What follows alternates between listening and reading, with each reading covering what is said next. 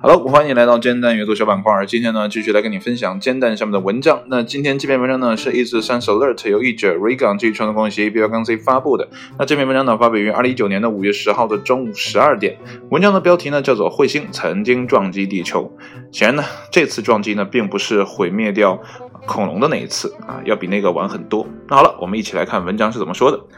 研究人员呢，成功破译了一座著名的土耳其寺庙里的古代符号。那么这些古代文字呢，讲述了一点三万年前毁灭性的彗星撞击地球的故事。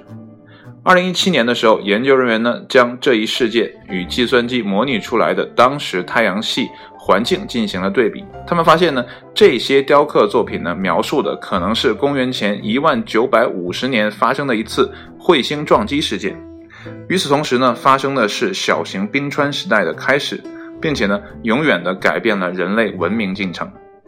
小冰川时代大概呢持续了一千年，它被认为呢是人类历史上进程中的一段关键时期，因为呢它大约出现在第一次新石器文明和农业文明之间。这一时期呢也与猛犸象的灭绝有关，虽然呢尚不清楚是什么开启了这段时期。彗星撞击地球呢是主要的假设之一，但是呢，科学家们迄今还未找到那一时期地球遭到彗星撞击的物理证据。那么，来自英国爱丁堡大学的研究小组称呢，这些雕塑是在土耳其南部的 Göbekli Tepe 神庙被发现的。那么，该神庙呢被认为是世界上已知的最古老的神庙。这进一步证实了是彗星撞击引发了小型冰川时代。这些破译的符号还表明，Göbekli Tepe 可能并不是人们一直以为的神庙，而是一座呢古代的天文台。其中一根柱子呢，似乎是为了纪念这一灾难性的事件。这大概是冰川时代结束以来历史上最悲惨的一天。Göbekli Tepe 被认为是建于公元前九千年左右，比巨石阵呢大概要早了六千年。但是呢，柱子上的符号呢可以追溯到约两千年前。那么这些符号呢是在一根被命名为 The Vulture Stone 的柱子上被发现的。不同的动物呢摆出了不同的造型，环绕着整根柱子。长期以来呢，这些符号困扰着科学家们。但是呢，首席研究员 Martin Sweetman 和他的团队发现呢，这些符号呢，实际上与星座相对应，并表示呢，有当时啊彗星撞击了地球。柱子上无人头的呃无头人的形象呢，被认为是撞击过后人类遭到毁灭性打击的画面。为了找出彗星撞击是否发生，研究人员呢利用计算机匹配了 The Watcher Stone 上记载的星座当时的具体时间。他们发现呢有证据表明该事件呢发生在公元前一万九百五十年左右，误差呢大约在二百五十年的这个范围里。这些雕刻作品的年代呢也与格陵兰岛钻探的冰芯相吻合。冰芯呢，可以确认是当时小型冰川时代发生在公元前一万八百九十年左右。据 Sweetman 的说法呢，这并不是第一次古代考古学对人类文明的过往表现出深入的洞察力。那么，许多旧石器时代的呃这个洞穴壁画和带有类似动物符号和重复符号的。呃，这个表明呢，天文学是一门很古老的学科。好了，整篇文章读到这里就结束了啊，就是我们老祖宗、老祖宗、老祖宗，呃，似乎呢经历了很大的一个不幸。不过呢，今天听到，呃，我最近在听的那个天体物理学的内容哈，他在讲超新星，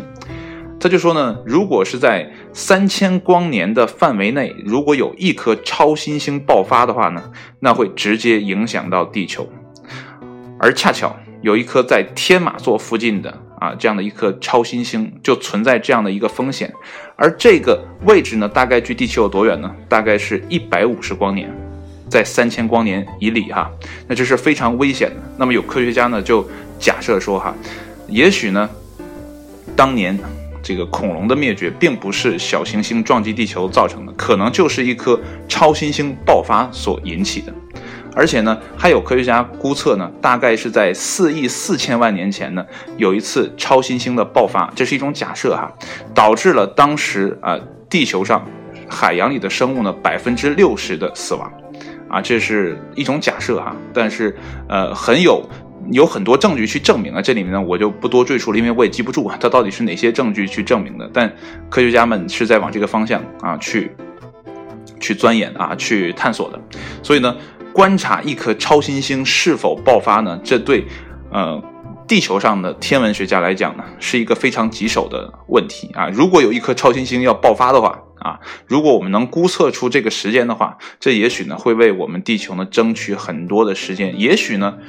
到那个时候啊，到超新星真的爆发的时候，我们可能会研发出。啊，真正推着地球啊，带着地球去旅行的这样的一套技术，真正把地球带出呃我们的太阳系啊，去到别的星系去看一看啊，这也说不定哈。不过呢，呃，之前我有听过吴军先生讲哈，如果说真的想让像地球像《流浪地球》那个电影里面演的那样脱离太阳系这样的一个束缚。脱离这个轨道的话，我们需要的能量哈，是我们现在人类所达不到的，就现在这个科技所达不到的，必须把这个呃，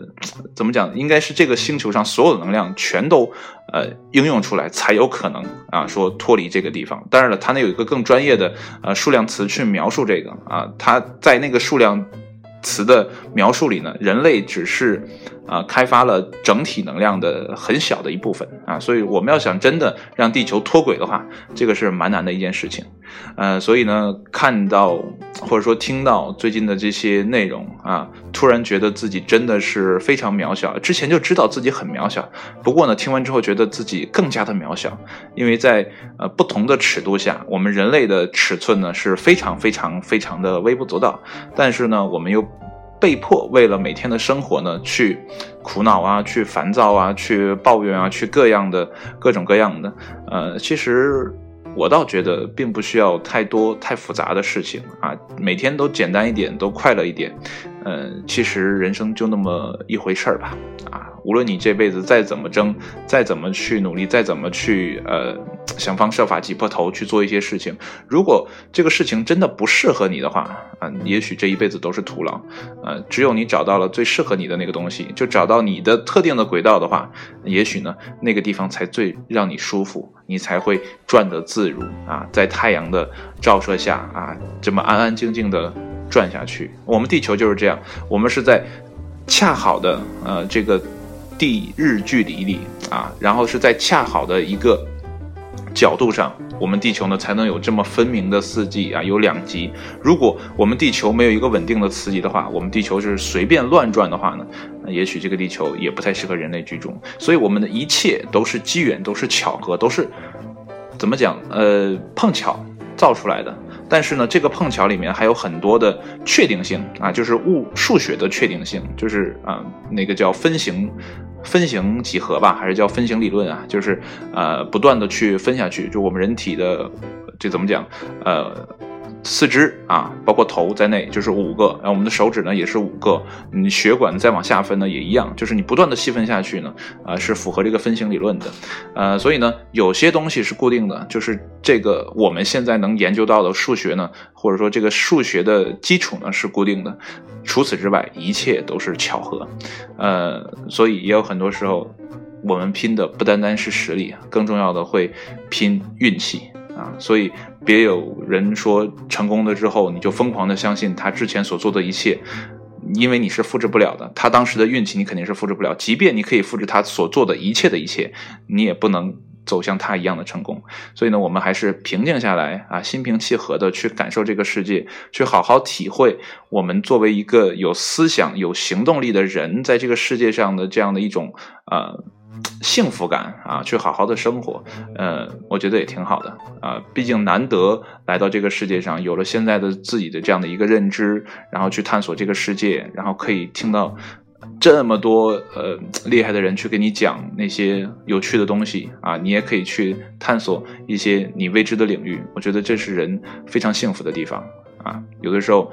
这种简单的求知欲呢，嗯，可能要比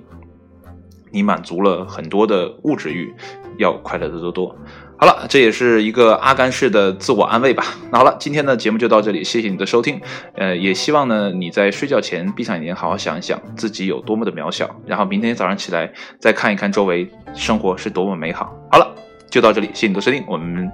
呃下周再见啊！明天是周六了啊，祝大家周末愉快，拜拜。